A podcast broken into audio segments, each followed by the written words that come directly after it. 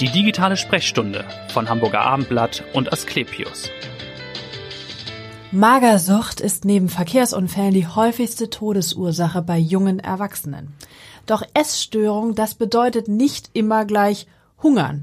Welche Formen der Essstörung es gibt, wie sich die Erkrankungen während der Pandemie weiter verbreitet haben und welche Möglichkeiten der Therapie es vor allem gibt, darüber wollen wir heute sprechen. Mein Name ist Vanessa Seifert und ich freue mich auf Doktor Helge Fehrs. Er ist Oberarzt an der Klinik für psychosomatische Medizin und Psychotherapie am Asklepios Klinikum Westklinikum hier in Hamburg. Herzlich willkommen, Herr Doktor Fehrs. Vielen Dank. eins Komma fünf Prozent der Frauen, habe ich gelesen, und null Komma fünf Prozent der Männer immerhin leiden an Essstörungen. Welche verschiedenen Formen gibt es? Was ist die häufigste? Ja, es gibt äh, drei verschiedene Formen der Essstörung. Einmal die Magersucht, dann die Essbrechsucht und dann noch die Binge-Eating-Störung. Das sind Essanfälle ohne Erbrechen.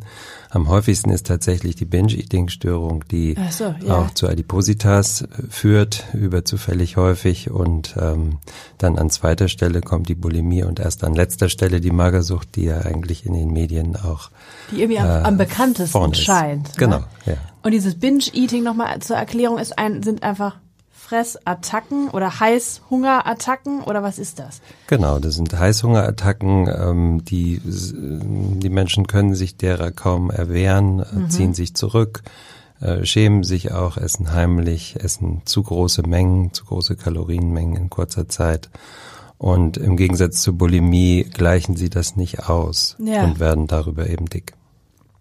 Was sind die Ursachen für Essstörungen? Ich habe gelesen, in einem anderen Interview haben Sie gesagt, es ist eigentlich eine Verschiebung psychischer Probleme auf den Körper. Ja, genau. Das ist der gemeinsame Nenner. Der gemeinsame Nenner aller Essstörungen ja. ist auch, dass äh, das zur Gefühlsregulation dient. Also sch- äh, Gefühle wie Trauer oder Ärger oder Ähm, Neid, äh, Wut werden äh, zu schwer ausgehalten. Menschen sind vielleicht auch dann zu empfindlich, zu kränkbar. Das Selbstwertgefühl bei vielen Menschen ist, die essgestört sind, ist herabgesetzt. Ja. Und sie gleichen das dann über ähm, bestimmte Formen von Essstörungen aus, die letztlich ein Versuch sind der innerseelischen Stabilisierung. Also ein Regulativ, das natürlich ja. dann schädlich ist am Ende. Wel- welche Charaktere sind besonders anfällig? Sie haben schon gesagt, das Selbstwertgefühl ist oft nicht besonders ausgeprägt. Welche Persönlichkeiten sind besonders gefährdet? Da muss man bei den Essstörungen eigentlich ein bisschen differenzieren. Mhm. Bei der Magersucht sind das eher Menschen, die auch zu Perfektionismus neigen und äh, gewisse ähm, Starrheit manchmal mitbringen in der Art und Weise, Dinge und sich selbst auch zu sehen, sehr feste Vorstellungen haben. Das ist ja fast haben. so ein Kontrollwahn ja auch, ja, ne? Kalorien genau. zu zählen oder ja. ja. Und ähm, bei den Menschen mit Bulimie ist es eher so, dass sie auch äh, zu emotionaler Instabilität neigen, also es nicht so leicht haben, ähm, mit Impulsen so umzugehen, dass sie sie erstmal in sich behalten, sondern eher dann in Form der Essstörung auch sehr ausagieren. Ähm, da ist es ja so, dass ähm, eigentlich ein schlechtes Gefühl dem Essanfall vorausgeht und dann ja. durch den Essanfall vorübergehend ähm, besseres Gefühl eintritt, Belohnung, Beruhigung zum Beispiel, und dann aber eine Scham- und Schuldgefühl auftritt und dann via Erbrechen ähm, versucht wird, auch das wieder rückgängig zu machen. Ja. Dann kommt wieder ein schlechtes Gefühl und in der Summe dann eben die Neigung, das zu wiederholen. Der Kreislauf. Genau. Und bei den Menschen äh, mit den Essanfällen, die zu Übergewicht führen, ist letztlich das so, dass sie Ähm, eigentlich ähm, ja verschiedene psychische äh, Faktoren äh, haben, die da reinspielen, meinetwegen Depressivität oder Ängste, die versucht werden auszugleichen über das vermehrte Essen. Das sind äh, eigentlich sehr unterschiedliche Charaktere. Mhm. Man kann vielleicht als gemeinsamen Nenner sagen, dass sie ein bisschen zur Abhängigkeit neigen. Ja. Denn äh, die, die Essstörung, die zu Übergewicht führen, ist ja auch eine starke Sucht. Ja. Ist eine bestimmte Altersgruppe besonders betroffen? Magersucht assoziiert man natürlich immer mit Teenager-Mädchen. Ist das korrekt?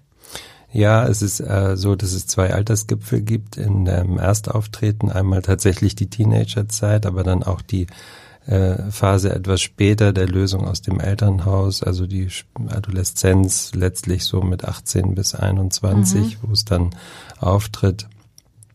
Das sind ja aber immer nur Muster, es kann auch später auftreten. Also es kann, könnte auch mit Mitte vierzig auftreten, ist nicht ungewöhnlich. Ganz, ganz, ja doch, ist dann sehr ungewöhnlich, aber ja. es kann auch tatsächlich sein, dass wenn bestimmte ähm, äußere Bedingungen da sind ähm, und selbst wenn Krisen da sind, meinetwegen im Rahmen von Trennung, dass es dann auch erst zu spät ist. Mhm. Ähm, bei der Bulimie ist es auch so, dass es eher eine Erkrankung ist des äh, jungen Erwachsenenalters. Im Erstauftreten geht aber noch mehr Richtung in die Zwanziger, auch im, in der Erstmanifestation. Ja. Also diese Lösungsphase ist da typisch eigentlich. Und ähm, bei der Binge-Eating-Störung ist es auch oft so, dass es schon sehr früh anfängt, also dass viele berichten, dass sie schon eigentlich als Kind Ach so. äh, diese Mechanismen hatten, dass sie sich zurückziehen und dann gegessen haben, um mhm. äh, etwas auszugleichen. Welche Rolle spielen die Medien, weiß ich nicht, Instagram, jetzt gerade beim Thema Magersucht oder Germany's Next Topmodel, Sendungen wie diese, die natürlich ein bestimmtes, perfektes Bild vorgeben? Ja, die Medien spielen schon eine große Rolle, insbesondere bei der Magersucht und bei der Essbrechsucht. Diese mhm. Vorgabe eines westlichen Schönheitsideals, das ist schon da. Und ähm, die, ähm, also wenn wir davon ausgehen, dass äh, das Selbstwertgefühl äh, nicht so gut und nicht so stabil ausgeprägt ist, dann ist das ähm, auch etwas, äh, woran sich die Menschen dann erstmal halten. Also was könnte dazu führen? Ähm, also sie kriegen einfach eine bessere Rückmeldung, wenn sie anfangen abzunehmen. Das mhm. ist dann ein Verstärker der Essstörung. Jetzt haben wir zweieinhalb Jahre Corona-Pandemie hinter uns. Wie haben sich diese Erkrankungen verschärft in Ihrer Wahrnehmung in dieser Zeit, wenn ja auch die soziale Kontrolle fehlte, ne? Genau, das ist ganz wichtig. Soziale Kontrolle hat gefehlt. Die Menschen haben sich mehr zurückgezogen, haben auch ähm, darunter gelitten, weniger soziale Kontakte zu haben und haben dann auch über Essstörungen äh, eben wieder ähm, Gefühle reguliert, die schwer aushaltbar waren, insbesondere mhm. Angst, auch Existenzängste. Das ist ein, ein sehr weites Feld insgesamt. Ähm, haben weniger Rückmeldungen bekommen, weniger positive Verstärkungen durch ihr Umfeld, haben manchmal äh, auch Jobs verloren und all das hat dazu geführt, dass eigentlich alle Formen der Essstörung auch zugenommen haben. Und natürlich zählte auch dazu, dass ähm, Angehörige oder auch berufliches Umfeld nicht mehr so stark kontrollierend äh, gewesen ist. Jetzt haben Sie Angehörige schon erwähnt oder Kollegen. Was sind denn erste Warnsignale, die ich erkennen kann, vielleicht auch als Eltern an meinem Teenagerkind? Wenn wir an die Magersucht denken, dann wäre ein Warnsignal, wenn äh, die Jugendliche immer äh, weniger ist, weil man sieht, dass sie abnimmt, dass sie die gemeinsamen Mahlzeiten vermeidet, dass sie schwarze Listen entwickelt in Produkten, die sie nicht mehr essen will, ja. also sehr Kohlenhydrat reduziert. Bei einem Positiven, was vegane Ernährung hat, ist es dennoch für manche auch so ein Deckmäntelchen in eine okay. Magersucht reinzurutschen, also mhm. da muss man immer ein bisschen gucken. Äh, ist es jetzt wirklich gesund oder ist es eigentlich auch äh, ein Modus, ähm, äh, kalorienarm zu essen? Ja. ja. Und wie reagiere ich als Eltern richtig? Ja, ähm, richtig ist sicherlich ähm, eben äh, sich dafür zu interessieren, was äh, die Jugendlichen wirklich bewegt, also zu versuchen, einen Zugang zu ihnen zu bekommen, was ähm, sicherlich auch gar nicht so einfach ist, ähm, eben von dieser Ebene der Ernährung und des Essens auch mhm. argumentativ abzuweichen und nicht nur mit mehr Kontrolle zu reagieren, sondern sich dafür zu interessieren. Was sind die Ursachen? Was sind die Ursachen? Wie mhm. fühlt sich die Betroffene? Und ähm, zu versuchen, über Gespräche in Ruhe ähm, einen Weg zu finden und äh, auch, wenn es schwer ist, selber einen Zugang zu finden, zumindest äh, zu bahnen, dass eine Beratung von außen stattfindet. Genau, da kommen wir dann auch schon Richtung Therapie. Welche Therapieansätze gibt es bei Essstörungen? Wie viele Patienten behandeln Sie am Westklinikum zum Beispiel mit den verschiedenen Erkrankungen? Ja, es gibt ähm, zwei große psychotherapeutische Richtungen, einmal verhaltenstherapeutische äh, Psychotherapie und dann die tiefenpsychologisch fundierte Therapie. Bei Behandlung von Essstörungen gibt es grundsätzlich ambulante Möglichkeiten, teilstationär, also tagesklinische, in denen man dann tagsüber da ist und am Wochenende und abends zu Hause, und stationäre Behandlungen. Am Westklinikum bieten wir die letzten beiden an, also die ja. intensiveren.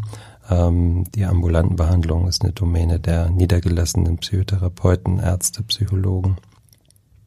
Und gerade in der Behandlung von Essstörungen Ähm, ist man immer gut damit bedient, multimodal zu arbeiten. Das heißt, nicht nur zu sprechen, sondern eben auch auf der Verhaltensebene zu arbeiten. Die niedergelassenen ähm, Psychotherapeutinnen ähm, äh, behelfen sich dann mit den Hausärztinnen und ziehen ja. die dazu. Also jemand muss schließlich bei Magersucht auch das Gewicht kontrollieren. Richtig, ja. Bei Übergewicht eigentlich auch. Und ähm, dann ähm, über Ernährungsberatung äh, zusätzliche Bausteine dazu zu holen. Mhm. Also einmal geht es darum, in der Psychotherapie das Verhalten zu ändern und auch zu verstehen, was die innerseelischen Hintergründe sind, ein bisschen je nach äh, Therapietyp. Aber ganz wichtig ist eben auch, das Gewicht nicht aus dem Auge zu verlieren und zu üben. Es ist letztlich, ähm, muss man fehlgeleitetes Verhalten wieder sich zurückholen ja. und üben.